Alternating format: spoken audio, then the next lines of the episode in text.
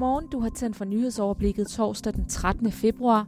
Senere i dag indkalder EU-medlemslandenes sundhedsminister til ekstraordinært møde om coronavirus. Men inden vi dykker nærmere ned i det, får du først her de seneste nyheder fra ind- og udland. Mit navn er Grit Larsen.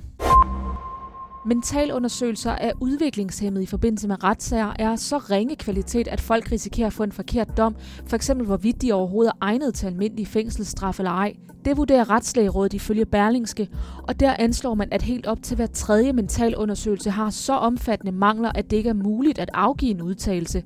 Allerede tilbage i 2016 advarede Retslægerådet om problemerne, og det kalder SF nu for en skandale for retsstaten og for den enkelte, og kræver nu sagen vendt af ministrene på området, lyder det. Efter pres fra oppositionen fremlagde regeringen i går beregninger og data bag et omstridt udspil til en ny ordning for økonomisk udligning mellem landets rige og landets fattige kommuner. Men Venstre er langt fra tilfreds og savner fortsat mange svar, før partiet vil sætte sig ved forhandlingsbordet.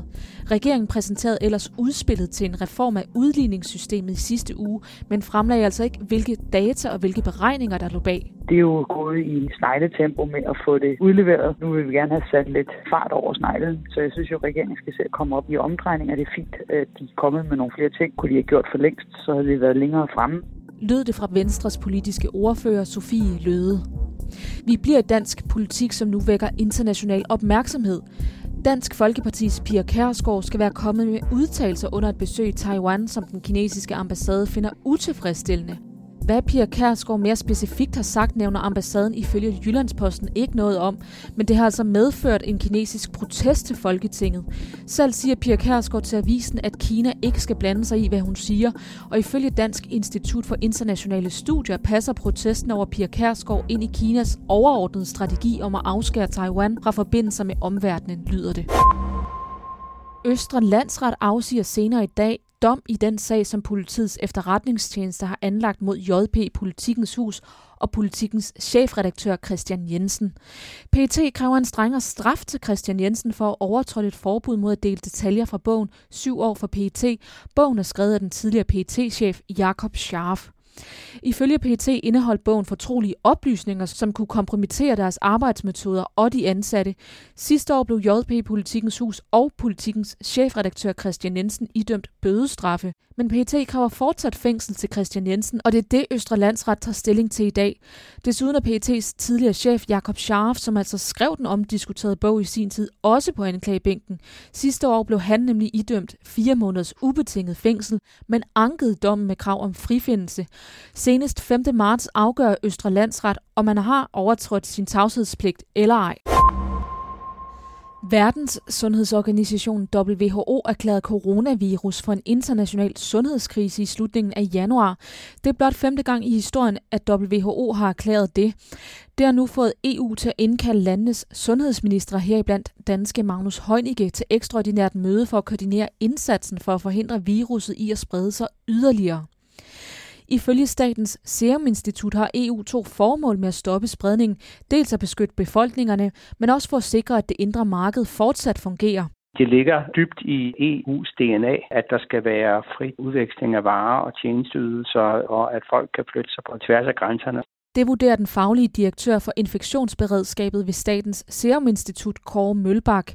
EU's Agentur for Smitsomme Sygdomme udarbejder risikovurderinger, som Statens Serum Institut blandt andet lægger sig op af herhjemme. Det samme gør de øvrige EU-lande, men hvert land justerer selvfølgelig specifikt sin egen risikovurdering, f.eks. hvis mange borgere i et land har opholdt sig nær smittens epicenter i den kinesiske Hubei-provins. Coronavirus har spredt sig til omkring 30 lande på verdensplan, heriblandt også europæiske lande som Frankrig, England og Tyskland. Det lykkes at inddæmme de her smittekæder, så på den måde er det ikke noget, som danskerne skal være bekymret over. Men det viser, at hvis man ikke er opmærksom på udviklingen, så kan der også komme smitte i Europa. Vi vurderer det som en meget lille risiko, men det er virkelig noget, som man skal være opmærksom på, fordi en lille gnist kan som bekendt sætte gang i et bål. Indtil videre er det lykkedes at isolere smittebærerne og udbruddet hovedsageligt til Kina, men, siger Kåre Mølbak altså, Hvis man ikke fortsætter den her konsekvente inddæmningsstrategi, så kan den ikke lykkes. Så det jeg vurderer, det er, at der er sådan en 50-50 chance for, om det lykkes eller ikke lykkes. Det seneste døgn er over 240 personer døde af coronavirus i Hubei-provinsen i Kina, og det er første gang, der er registreret over 200 dødsfald på et døgn, siden viruset brød ud i december. Her er, hvad du ellers skal holde øje med i torsdagens løb. Vi bliver nemlig i EU, for senere i dag offentliggør Europakommissionen sin økonomiske vinterprognose, som blandt andet rummer information om beskæftigelse, inflation, gæld og bruttonationalprodukt. Herhjemme skal flere sager behandles i retten i dag. Københavns Byret skal blandt andet tage stilling til fortsat fængsling af norske iranere, der er sigtet for at samarbejde med iransk efterretningstjeneste om planlægning af drab på en eksiliraner i Ringsted. Imens behandler retten i Hjørring en sag, hvor en mandlig tidligere ansat på en skole på Læsø er tiltalt for 10 tilfælde af blufærdighedskrænkelse begået mod piger på skolen.